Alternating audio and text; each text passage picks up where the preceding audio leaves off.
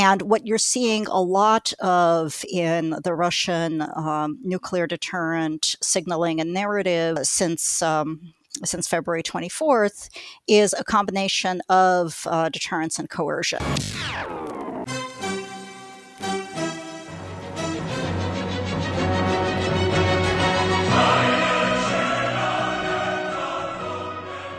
This is not a bluff, and those who try to blackmail us with nuclear weapons should know that the weather vane can turn and point towards them. With those ominous words, Russian President Vladimir Putin renewed fears across the globe that Russia could employ nuclear weapons in its war with Ukraine. As we were editing this episode, Russia conducted its annual nuclear exercises, drills that this year have added resonance given the Kremlin's implied threats to use nuclear force in the conflict. But how likely is Putin really to use nuclear weapons? And how would Russia use one in the war? What would the effects be, globally as well as in the conflict with Ukraine? To answer these questions, and to puncture some of the myths surrounding nuclear weapons, and in particular Russian nuclear doctrine, we spoke to Olya Oliker, the Program Director for Europe and Central Asia at the International Crisis Group. Joining us was also Bruno Tertrais, Deputy Director of the Foundation for Strategic Research, a French think tank. As always, Please rate and review Uncommon Decency on Apple Podcasts or wherever you get your podcasts. And feel free to send us your comments or questions either on Twitter at undecencypod or by email at undecencypod at gmail.com.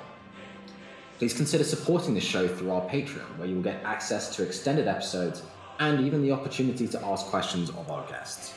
As always, we hope you enjoy this episode. Take care. Now, this week, exclusively, we make the entire episode available to the public so that more people can get a better sense of the bang you get for your buck by becoming a paid subscriber. Now, we hope you will consider joining us on Patreon for as little as the price of a sandwich a month. Enjoy the episode.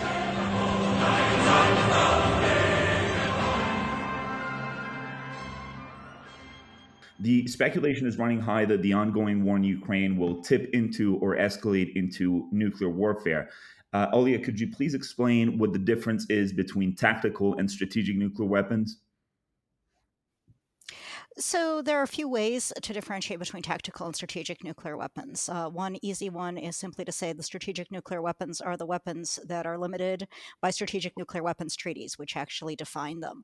But the general notion uh, historically was that strategic nuclear weapons are the ones that can reach between formerly the Soviet Union, now Russia and the United States, um, and from the United States to the Soviet, formerly the Soviet Union and now Russia. And they also tend to have a larger payload than the shorter range systems that um, get described as tactical. But a lot of this, uh, you know, there's a lot of space for redefinition and um, reinterpretation. Thank you, thank you, Bruno. Is there anything you would like to add to all these definition, this distinction rather? Yeah, I think it's absolutely pointless to get into this debate. There's just no way to distinguish between various categories of weapon except for the purely legal way that Olia described. There is a way, however, to distinguish between quote strategic unquote use and tactical quote unquote use.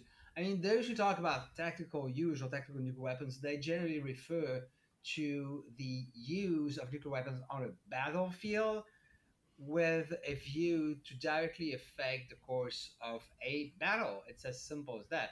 And you know, that's really something which is dates back from the 50s, which sounds very passe. I'm not saying it cannot be done tactically, but in general, it refers to the use on a battlefield that is not on the territory of the other and to directly affect the conduct of a campaign. Yeah, so I, th- I, think we can probably move on then into a bit of a broader conversation about Russian strategic doctrine. Um, the phrase that's been thrown out a lot in the press is this concept of escalate to de-escalate. But could you walk us through what that actually entails and whether it actually does appear in uh, Russia, Russian strategic documents? Starting with you, Olia. So, the concept of uh, escalate to de escalate is a Western concept. It's not a Russian concept. The idea is that Russia would launch a war of choice, um, a war that, you know, it it wants to have for whatever reason, but not not an existential war. Uh, a lot of times, when people have speculated on this in the past, it uh, the idea was that Russia was going to invade uh, possibly Estonia or another Baltic country, and then to dissuade NATO from fighting back and from defending the country that Russia had just invaded, Russia would use a nuclear weapon um, demonstrating in that way that it's um, it's very very serious and NATO shouldn't keep going. Um, it's not in Russian doctrine. It's also, I mean, one of the things that really frustrates me about this concept is the very language of it, right? Escalate to de escalate. Okay, well, in most cases, countries escalate in a conflict in order to de escalate. That is why you escalate. You escalate because you think that more pressure, more activity, more action is going to either give you a victory or it's going to convince your adversary to stand down. So it's not an interesting thing to say that somebody is escalating to de escalate. If you read what the Russians uh, write about nuclear use, and if you listen to what the Russians say about nuclear use, um, there's a bit of confusion as to what they would actually do. So the fundamental Russian nuclear doctrine, kind of the very basic uh, concept in Russian military doctrine, is that Russia would use a nuclear weapon when the very existence of the state is at risk. And then there was a, um, a paper that came out in June of 2020 that unpacked that a bit and talked about um, attacks on critical infrastructure. It talked about attacks on Russian uh, Russia's nuclear deterrent. It more clearly laid out the prospect that Russia would launch on warning. Now, none of this was really new. A lot of it had come up in statements by Vladimir Putin and other Russian leaders in the past. Now, the other piece of this that doesn't quite fit is that even before that, you had Russian documents that talked about the use of nuclear weapons in the course of a conflict to demonstrate resolve. And that fits a little bit better with perhaps this escalate to de escalate. Um, narrative, but not quite, because um, again, you saw this in the naval doctrine, and then there was some phrasing in the June document that also referred to this. And the idea was that Russia would threaten to use and be prepared to use that kind of language, nuclear weapons, in order to demonstrate resolve. Um, so, did my are we still there? Sorry. Yeah, sorry, my computer just did a weird thing. In order to demonstrate, so sorry about that. In order to demonstrate resolve, um, so the question is, what does that mean? And my own personal interpretation of this is that it's a bit of license to coerce. Um, that the idea is that Russia, like other nuclear weapon states, has historically and has more recently talked a big talk about the potential use of nuclear weapons with the idea of indeed demonstrating resolve and causing adversaries to stand down. How is this different from escalate to de escalate? Well, I think it is still about existential threats, if not to the state, and certainly to its leadership and to Russia as Russia, uh, governed as Russia is today. And I think it's not entirely clear at what point it crosses over into use. Um, you know, I think this this is part of the problem is that when you start brandishing nuclear threats, the point is to convince your adversaries that you're serious and you would actually do it. Um, you want them to believe that you're serious and you would actually do it. Whether or not you really are willing to risk the global thermonuclear war that could potentially result is a different question. Bruno, do you want to? Do you have anything to add to that? Yeah, I mean, Olya and I have discussed this before, and broadly speaking, we share the same view. I mean, I would just add that I believe that the expression was not entirely a Western invention because it was found in an old uh, Russian document, but did not refer to nuclear use. It was referring to military strategy in general. The problem is that uh, you, you were referring to commentators, but the U.S. Nuclear Posture Review in 2018 uh, adopted this this uh, expression as a description of Russian nuclear doctrine, which is not correct. I mean, in fact, and there's there's actually there's much to say about Russian nuclear policy, and, and there's much to dislike about it, but there's also benign interpretation of escalate to de-escalate or whatever the Russian concept of limited use is, which is what simply what Western countries call re-established deterrence. So from that standpoint, I mean, it's much less scary than, than it sounds. I mean, apologies, of course, nuclear use is scary by definition, but um, so I don't think that whatever problem we have with Russia and the nuclear field is actually the nuclear doctrine. It's how Russia views nuclear weapons. It's how we think that Putin may view nuclear weapons, and I guess we're going to talk about that. But I don't think that escalate to de-escalate is you know, is the problem, so to say. There, there was a an article uh, it came out in 2016, um, which I was reading in preparation for this by Kristin Ven Bruusgaard on Russian strategic deterrence, and it outlines a linguistic note on the meaning of the word deterrence in Russian. Um, in fact, that, that there are two terms for deterrence in Russian. Now, I'm not going to attempt to pronounce them or explain them, but could you could you walk us through those? Uh, sure. So there's сдерживание and there's устрашение. And um, сдерживание is uh, also the word that Russians use for containment. And устрашение is um, uh, the root is ter- is uh, is the same as the root for um, for terror for fear. So the idea is that you're frightening, which is similar to deterrence itself. Which, if you you know if you're paying attention, has the word terror in it too. Um, I think, um, you know, to some extent, it's a little bit like uh, compellence and deterrence in a lot of the Western parlance, right? I deter, you compel. Um, I contain, uh, you, you, you terrify. Um, but you know, I think for the Russians, um, one of the interesting things is in Western uh, in Western discourse, there is a very clear differentiation of the coercive um, mechanisms of nuclear deterrence and all deterrence between the uh, compellence, I want you to change your behavior, and deterrence, I want you not to change your behavior. The Russians, when they write about this, they don't get as engaged uh, in that particular debate. Um, which I do think is interesting and potentially problematical.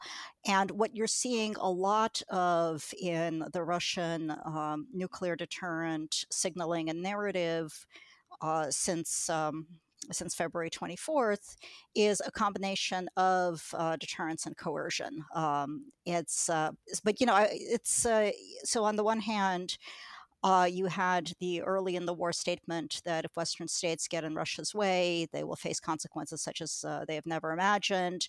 That's meant to be a deterrent statement, right? Don't help Ukraine. But then they do help Ukraine. And from there on out, all of Russia's threats and all of Russia's commentary is stop doing what you're doing. Ukraine, stop resisting. Western states, stop helping Ukraine. And that's inherently coercive. And what the deterrence literature will tell you is that um, compellence is harder than deterrence. Bruno, what would be the the major difference you would say between how Russia conceives of the use of nuclear weapons uh, in its security apparatus and how NATO and I'm gonna I'm gonna bracket NATO even though there's only um, the US, the United Kingdom, and France that have that nuclear capability. But what is the main contrast in the way that they both conceive of uh, nuclear weapons in their security apparatus? Well, as much as Olya and I broadly share, I believe, the same view of Russian nuclear policy, this is where we may actually part company. Um, I don't think, well, on paper, let me put it this way on paper, uh, Russia's official nuclear doctrine and view of nuclear weapons, as stated in the 2020 document that Olya just mentioned, uh, do not show any radical, you know, major difference of, in view, in theory, on paper, between the a quote Western view and a quote Russian view. In fact, I my take on the 2020 paper is that Russia wanted to project the image of a quote responsible nuclear power and one which has invested a lot in uh, conventional military forces so as to not rely as much as it did in the past on nuclear weapons. So on paper, I don't see any major difference. Now, in reality or in strategic culture, things may be a bit different. But here's where I have my own. I don't know if it's a, an original uh, view or not, or at least not, it's not very a very conventional view. Uh, I think the Russians have inherited, in terms of strategic culture, a lot from their Soviet predecessors.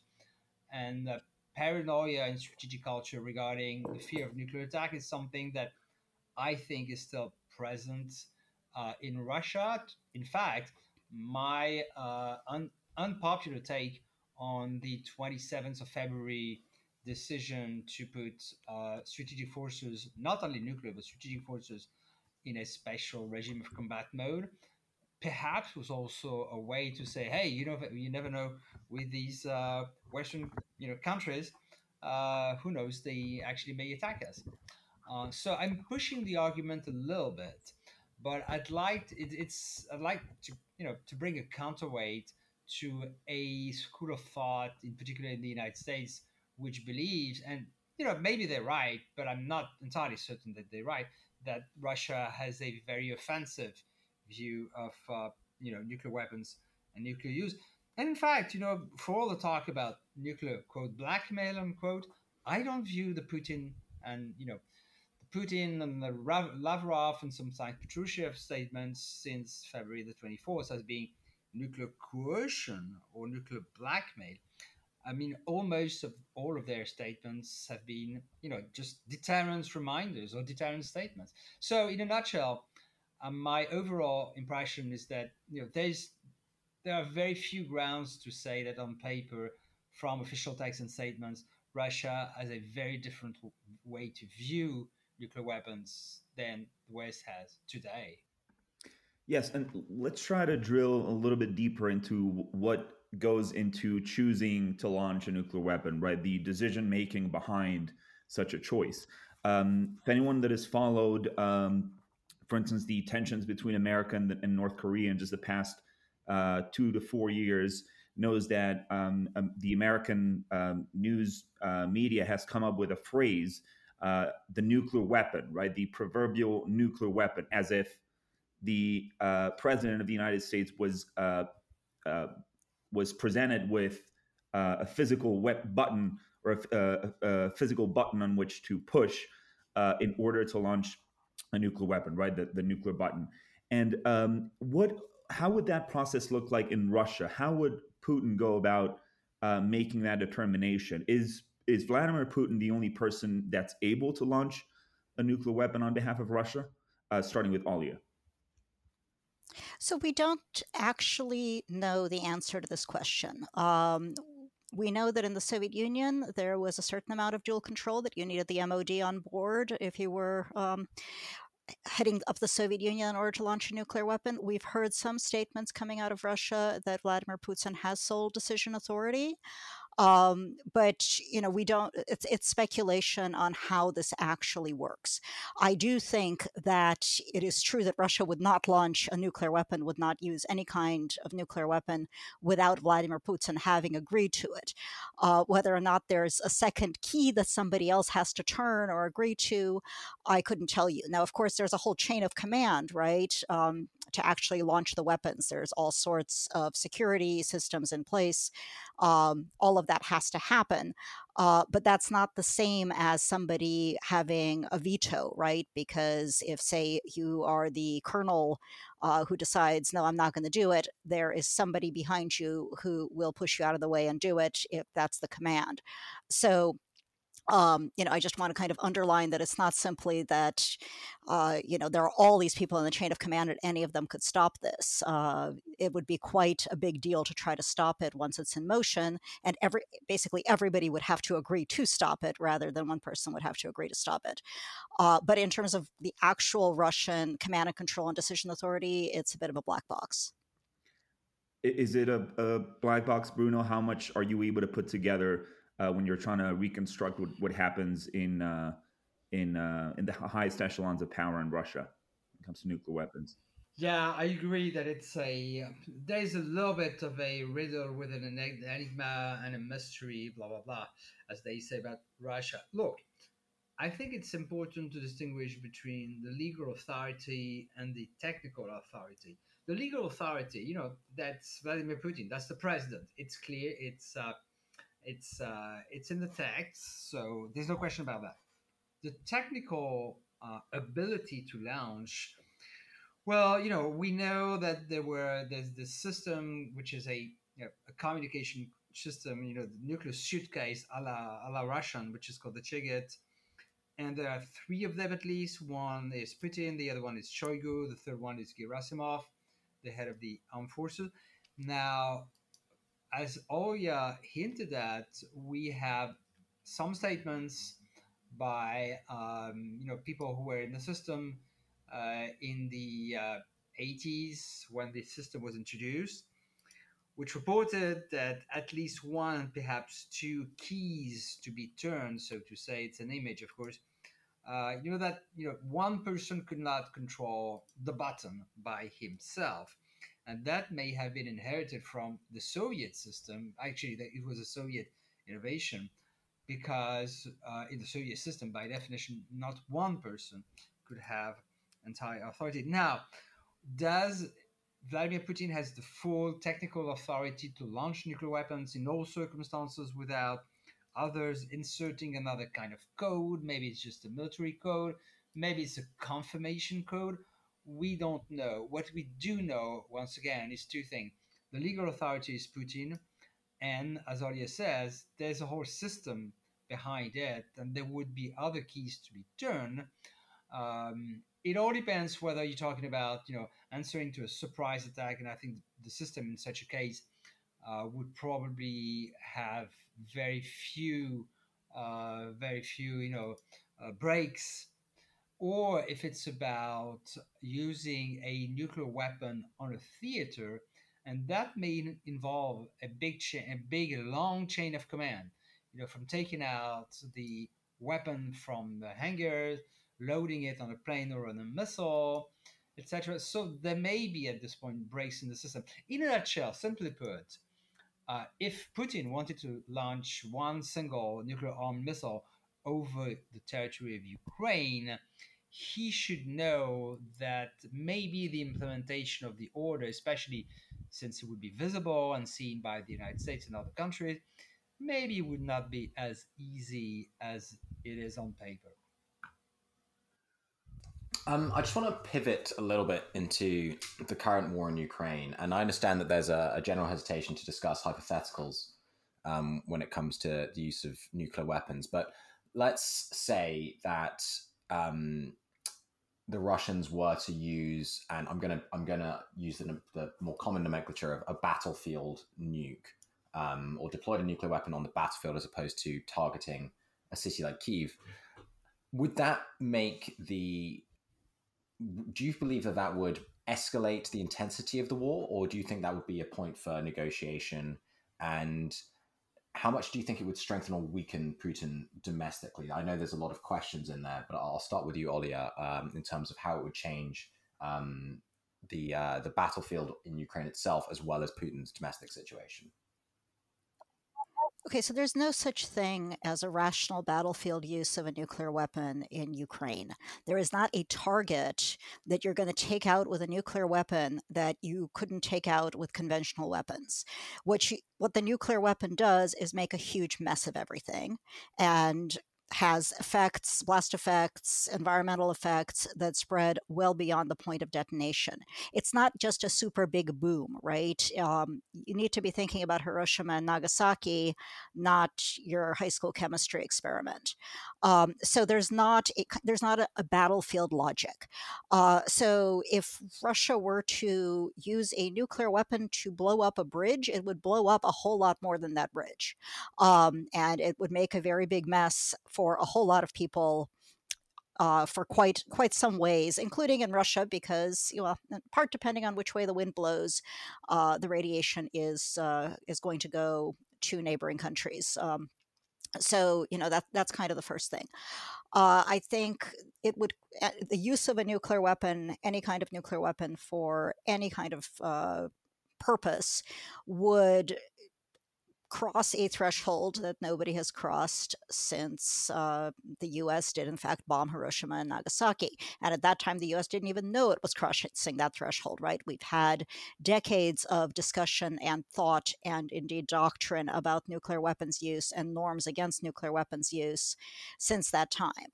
So it would really be the first time anybody had in the modern world with a modern understanding of what nuclear weapons are used a nuclear weapon.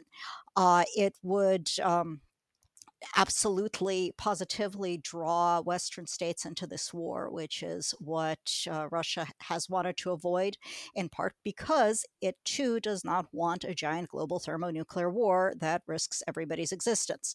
Uh, so, you know, I think this this is this is the logic of nuclear deterrence. Nobody uses nuclear weapons because once somebody has, you set in motion es- an escalatory spiral that could be uncontrollable. Uh, we can talk about how Western states might try to control it, for instance, by not responding with a nuclear weapon. But again, given that what Russia has been historically worried about is Western conventional superiority, um, it's actually fairly quick. Uh, it's a pretty quick process uh, before where uh, wherein the Russians start worrying about Russia and Russia's ability to remain a state. It's, it becomes very, very messy and very, very dangerous, very, very fast. Um, so, you know, there isn't kind of this idea that there's a way to use a nuclear weapon in a very small contained, um, in a very small contained way, and then you can negotiate. Um, that is, as uh, Americans of a certain age say, that's crazy talk. Bruno, so how, how do you think the um, NATO would respond? Do you think there'd be a unified response for NATO uh, if Russia were to use uh, nuclear weapons in this conflict? Uh, first of all, the NATO countries have started discussing this as quietly as possible, not necessarily in the formal uh, North Atlantic Council uh, format. Uh, but the problem is that we have no data point it would be a world changing event. And we have no data point to gauge, to measure exactly how things would uh, proceed afterwards. There's just no way to know. But the world would change. The minute there's a mushroom cloud over Ukraine, and once again, I'm not one of those who believe that this is a likely scenario. I think it's extremely unlikely. But if this was to happen, frankly, uh, talking about the negotiation would be completely out of you know out of question. Uh, it would be about first of all restoring the world's balance. Literally, you have uh, you would have such a huge psychological impact, which would reverberate all around the world. There would be financial mass panic. So you know the question of the negotiation would be totally secondary. Now, what happens concretely? Uh, my hunch based on how what I've heard from uh, public and not so public statements from Western officials is that most NATO countries, not necessarily NATO, but most NATO countries would agree on a massive operation against Russian forces, not Russian territory, and probably not Russian nuclear forces, not nuclear weapons, but uh, Russian forces all around the world, basically. But that, well, you know, of course, there would also be, you know, sanctions, cyber, probably cyber attacks also. Uh, the whole point would be to gauge the response in a way which clearly states that a country which offensively uses nuclear weapons has to be punished but you don't want to get into a nuclear war with Russia. So to calibrate exactly the reaction would be something extremely difficult. Uh, and overall, I think, despite what you know Western officials say publicly or privately, I think it's still entirely unpredictable at this point. I'm sorry to not be more helpful, but I think that this is a situation that we have not seen since 1945 in a very different context. So extremely difficult to predict. Great. Well, th- thank you, Bruno. Uh, our, our, following question somewhat uh, prolongs uh, Alia's thought process earlier. One of the uh, suggestions that is often made when um, when uh, the media talks about nuclear weapons is that they somehow launch the war into a new phase from which it is very difficult to step back. Um, so the question is: Is there a foreseeable stepping off point for a Russia-NATO conflict once the nukes are involved, or is it really a point of no return? Starting with Alia. Look, escalation is hard to con- uh, is hard to control. Um, clear signaling in the middle of a war is tremendously difficult. As Bruno said, I think the um, NATO response to Russia doing something this fundamentally terrifying and dangerous would be to try to signal at on the one hand, that this will not stand and you will not be the same Russia you were before, and on the other, to avoid the kind of escalation that could lead to all of us dying. Um, but how Russia understands that response, the ability to communicate, um, somewhat limited goals under these conditions, you know, I think that's that's really hard. Uh, there are no there are no guarantees, uh, and I think the Russians understand this, right? Uh, and you know this is, this is why there hasn't been a nuclear war, right? I'm one of those people who do believe in deterrence, and I believe it works because people understand how difficult it is to communicate your intentions to and to manage escalation under these conditions. Um, so you know is it possible that people would be able to step back? Sure. Um, all that it would take would be for everybody to step back. It's always possible to step back. The question is, would they? Mm-hmm. Bruno? Yeah, once again, it's very hard to predict, but perhaps we should talk also about the possible consequences in Russia. And I have to say, Olya is better placed than I am to try to predict those consequences. But I suspect that many Russians who say would say, "Hey, we were ready to sign up for a special operation uh, against Ukraine, against those quote Nazis unquote," but we never signed up for a nuclear war. And you know, if I was a bit cynical, I would say nuclear war is bad for business. I mean, what I do uh, suggest is that you know those who benefited from you know the Russian system that is, you know, the Russian the system of codependency between various individuals that um, that have benefited from the system under Putin, um, would they, you know, would they be ready to follow Putin in that such an adventure? I'm really not sure. Uh, so, how much of a shock would it make within the Russian system at the top is really an open question for me, and perhaps also, and one of the most important questions. But Olya is better placed to answer it than I am.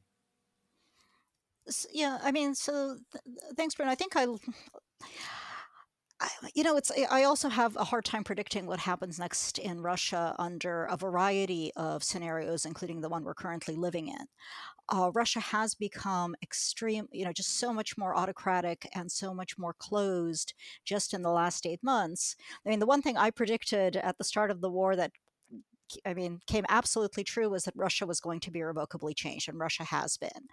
So it's not as though this is a democracy where people are going to um, you know, try to change their government through first protests and then democratic means uh, if their government does something they don't like.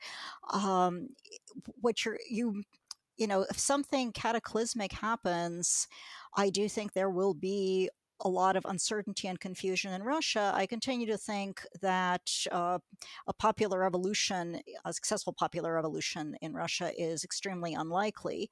Uh, can the people around the leadership have a fight amongst themselves and take down the folks who made the decision to do something this stupid?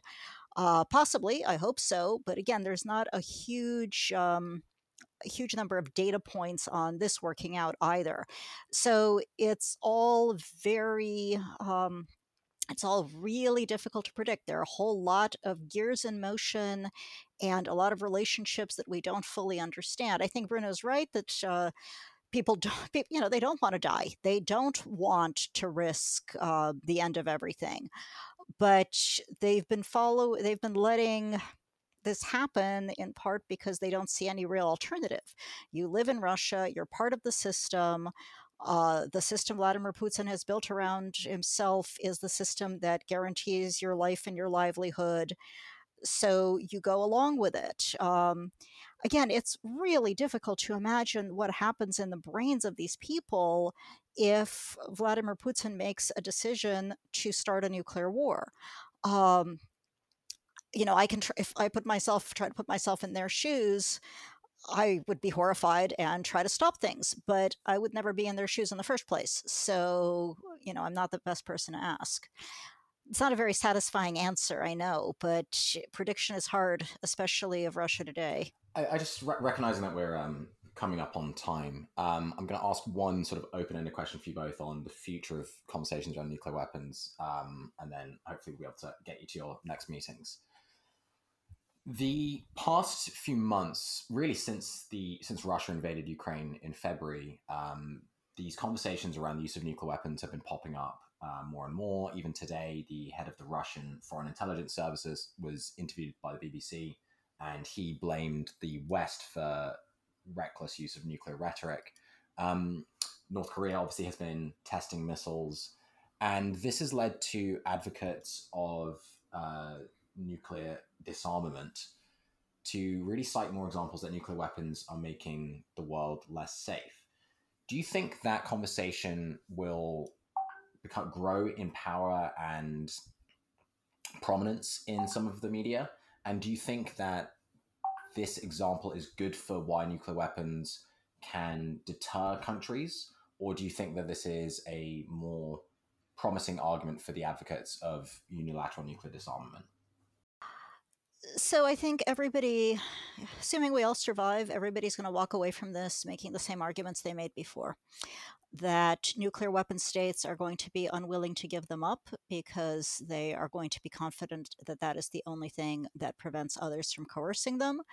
And um, those who wish to abolish nuclear weapons will point out that uh, this has brought us to the brink once again, that this is tremendously dangerous, and you know we would be better off without these weapons. Um, I would say that if there were no nuclear weapons, and somehow the nuclear weapons had all gone away on, you know, I don't know, February 1st of this year, uh, Western states would be probably in this war. Um, and Russia would probably have lost a conventional war. Um, so, you know, from that perspective. But if there were no nuclear weapons, we would not have gotten to where we were on February 1st, 2022 either. It's just all so path dependent. Um, but I don't, uh, I don't think this is going to fundamentally change anyone's uh, anyone's position, uh, or at least not very many people's positions.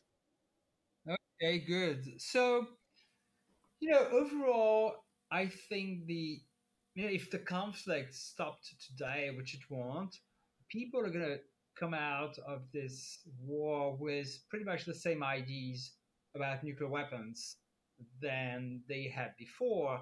Uh, some will say uh, nuclear weapons have prevented a major war between NATO and Russia. Russia is not attacking NATO, NATO is not attacking Russia, therefore they are useful. Others will say well, you know, nuclear weapons have proven that they are useless because they have not prevented major aggression in Europe, which is not what they're supposed to do in the first place. But uh, others, still others, will say, well, if you want to make sure you're not attacked by a big country, uh, you know, have nuclear weapons or build them or shelter under a nuclear umbrella. And finally, uh, disarmament activists will say, you know, this war shows once again that nuclear weapons are just way too dangerous for mankind. So overall, and again, you know, all things equal, if the conflict stopped on the 24th of October, which it won't, uh, people will say people will come out of this war with uh, pretty much the same ideas and they had as they had previously. That's my guess. Um, so we have a, a, question here from one of our Patreon subscribers, uh, which I encourage you all to do uh, and join for exclusive content and the ability to ask questions of our wonderful guests. So on October 13th, uh, French President Emmanuel Macron said, France has a nuclear doctrine that is based on the vital interests of the country and which are clearly defined. These would not be at stake if there was a nuclear ballistic attack in Ukraine or in the region. Now, is this statement, which trades strategic ambiguity for clarity, a break from traditional French nuclear doctrine? And why did Macron make his nuclear policy so explicit? I'll turn it to you, Bruno. Yeah, okay. I think this was loose talk, and one should not read too much into it. However, uh, it posed a few problems. Um, first of all, the president improvised on a topic that you know you're not supposed to improvise. Uh, he, you know, he used language which was not exactly the stated language, so everyone was like, "Oh, has France's nuclear doctrine changed?" etc. No, it has not. This was just loose talk by the president. Now, he was what he sought was reassuring the French population, which is, you know, as most European populations is very worried about the risk of nuclear war. So I understand why he did this. I understand why he said, you know, if there's a nuclear explosion in Ukraine, we are not going to strike back, quote unquote, with nuclear weapons of our own. And that's entirely legitimate. But the problem is that it sent the wrong message. It sent the message to our Ukrainian and Central Eastern European friends that you know it would not be any of our business. And also, he said if there is a nuclear weapon uh, explosion in Ukraine or in the region, but the region is the EU, it's NATO. I mean, it's our friends, it's our allies. And you know, Macron was the first to say two years ago, uh, you know, the French deterrent should also cover uh, one way or the other our European friends. So it was self-contradictory, and I think it was also once again uh, seen as a negative message by many in Europe. So for all these reasons, I understood that he wanted to reassure the French public, but I think he did it in a way which hurt our overall interests. Olia, if I could ask a slightly related follow up to you just very quickly. Um, there has been, there is still some public opposition to the forward deployment of some of the US's nuclear stockpile in Europe. Do you anticipate countries in Eastern Europe pushing for um, the deployment of nuclear weapons, say like in Poland or some of the Baltic states? And is there a possibility that that, that pro- provokes an escalation with Russia? So I think we've, uh, I think Poland has uh, in the past expressed willingness to host nuclear weapons. I don't think there's any interest uh, in moving nuclear weapons to these countries. Um, aside, you know, it would be a violation of the NATO-Russia Founding Act, though I'm not sure that that matters as much, given that Russia has um, quite flagrantly already violated the NATO-Russia Founding Act. But I also think there's no particular reason from the NATO perspective to do this. So I don't think there's any danger that it's going to happen. Bruno, any last thoughts just before we, we wrap up? Well, it's a bit too early to exactly gauge the consequences uh, of this war for nuclear deterrence. I, you know, I'm firmly on the side of those who think that it has had a moderating effect overall, but we don't know exactly the future future contours and shape of uh, the nuclear deterrence system in Europe after the war. It's quite possible that we'll have nuclear weapons in Belarus, nuclear weapons in Poland, or that you know everybody will be just after, just like after the Cuban Missile Crisis, everybody will be happy to take a step step back. Maybe Russia will be interested in engaging in arms control. Who knows? I mean, again, it's the easy thing to say. Uh, it's too early to tell but I think that overall, still, we do already have a lesson, and the lesson is that know, nuclear weapons have prevented a direct commitment, a direct engagement of uh, NATO versus Russian forces, but they may also have encouraged Vladimir Putin to attack a country which was, you know, not endowed by of with nuclear weapons or not protected by any external nuclear umbrella.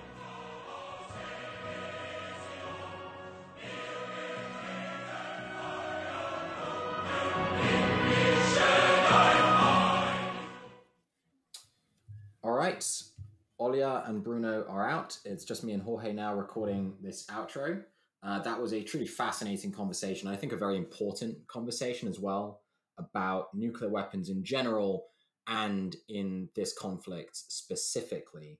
And one comment that Olia made that I think is really important is you know, when we see news coverage of Russia and its nuclear capabilities, a phrase that has been thrown out a lot, and it's one that's been in my mind for quite a, quite a while now, uh, really, is the notion of escalate to de-escalate. And I remember sitting in a talk with the former head of U.S. Strategic Command, and this comment, someone raised this comment, um, talking about Russian strategy of escalate to de-escalate, and it was refreshing to hear Olya dismiss this as not appearing in any official Russian nuclear documents. Each country publishes a nuclear doctrine. And the fact that the phrase escalate to de escalate does not appear in it is, I think, an important thing to remember when we try and consider the likelihood of Russia using nuclear weapons in Ukraine. This idea that you can escalate to a nuclear conflict to avert a escalation by either NATO or Ukraine, um, whomever it might be, the fact that that doesn't actually appear in an official document should hopefully among some of our listeners um, perhaps ease some concerns and some fears that they had that this conflict might spiral into a nuclear dimension. Yes, and I think one of the one of the most interesting points that she went on to make was that, uh, contrary to the popular conception of nuclear, uh, uh, the use of nuclear weapons in the media, you quite simply do not have I mean, I think this is what scholars call path dependency, right? When the decision is made to launch a nuclear uh, weapon against an enemy, um, what I got from from Olya's uh, presentation was that you simply cannot turn the clock back. The war is launched into another phase with un- totally unpredictable uh, uh outcomes. And uh, I think you called it in one of the questions we uh, we asked her. You would call it you would you, you call this uh, Julian uh, a stepping off point. Uh, there there simply is no stepping off point from which you know once once uh, a nuclear weapon has been launched, um, you are you are unfortunately entangled in a quagmire from which you can quite simply not pull out.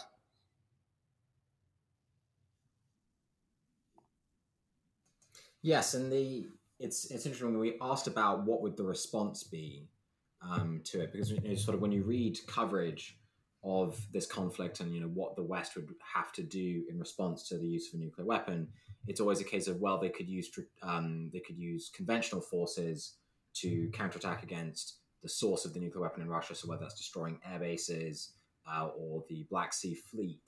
But even that action alone immediately puts NATO and Russia in direct military conflict. Then to not respond would be to normalize a taboo, namely the deployment of nuclear weapons, which gives a green light to, say, North Korea to use a nuclear weapon, or for countries that are considering uh, developing their own nuclear weapons programs, the understanding that they could develop them and use them in a war and not be punished for that usage uh, would be very destabilizing for global security.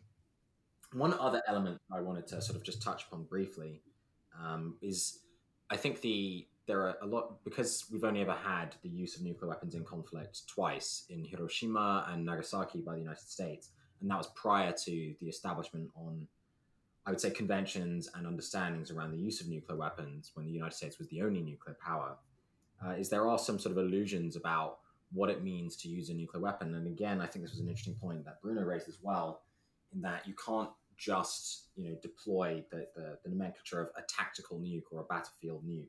Uh, Olya said that all you're doing is creating a big hole, but with radiation. It's not um, something that's actually changing the nature of the battlefield, other than to just make it very messy. Um, and I think that's an important thing to consider um, whenever we talk about the use of nuclear weapons in warfare, is to remember that the use case for them is virtually non-existent. You know, we have uh, different yields of nuclear weapons, but just simply using one in a battlefield doesn't do much to change uh, the direction or the momentum on the battlefield. Um, or at least that's the point that was being made, because all you're doing is just creating a giant crater in the ground and dealing with radioactive fallout and just generally making the battlefield a much messier place. So I think that's probably a, a point that I yes, and uh, there, there's actually a question I would have uh, would have liked to ask uh, our guests, but let me ask it uh, to you, Julian. There's been a lot of press coverage in the in the uh, recent weeks, and particularly last week, um, where both nuclear and uh, both uh, excuse me both Russia and Ukraine are accusing one another of using nuclear uh, debris, right, nuclear waste, uh, in uh, uh, in concocting or putting together weapons that I think do not qualify as nuclear weapons, but they're made they're made of nuclear waste, nuclear energy waste. Um, and they they seem to be accusing one another of using that. They seem to be saying, you know, of one another that uh, my my opponent, my my my my enemy is a is playing dirty. Uh, they're um, recovering the, these very radioactive uh, pieces of nuclear waste, and they're launching it against my my my my soldiers in the front. Uh, had you heard about this line of coverage?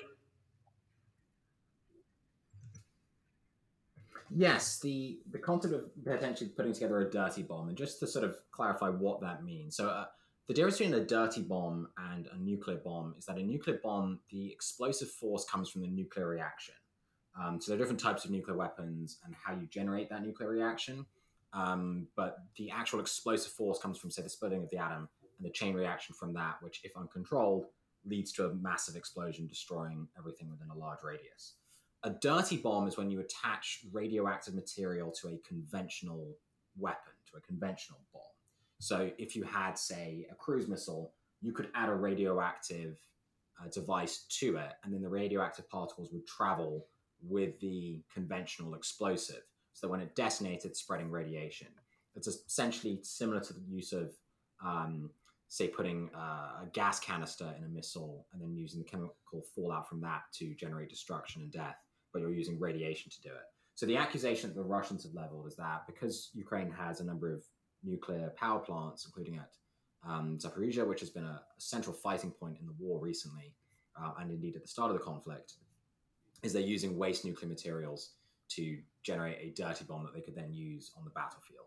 There is no evidence to support this, and the British, French, and Americans immediately issued a statement um, rebutting this accusation from Russia. Turkey was also uh, on the call when Russia made this accusation, um, but I don't think they made a statement about it, interestingly enough.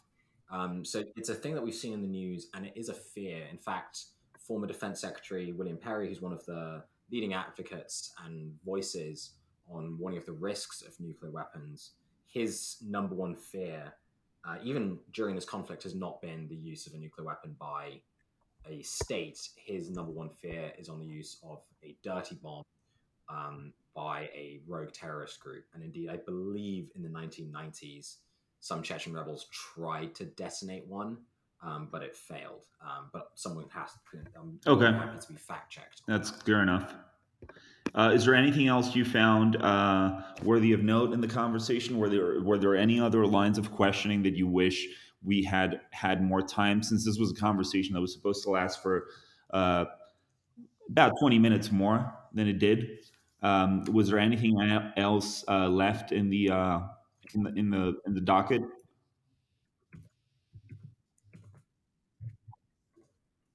You know, I think there was one thing I was hoping to ask, and it, stems from an article that I read in 2015, which you can still find. Um, it's called "How World War III Became Possible." and it's by uh, Max Fisher. Uh, it's quite a long article, so if you have a long train journey or a long bus journey, I encourage you to read it then. Um, but it outlines how the US or the US and NATO could find themselves at war with Russia. And there are a number of scenarios that it walks through, and one of them is the Ukraine scenario. And I think there was a, there's a line in the article um, and I'm going to have to get the right individual on it. Um, I believe it was Evgeny Buzhinsky, uh, who was a former Russian general. And he said in this article that Ukraine for Russia is a red line, and especially a Ukraine that is hostile to Russia is a definite red line. But the US administration has decided it's not. Um, for example, massive military help to Ukraine from the United States, it could start as a proxy war, and then, and then in the article, he trailed off.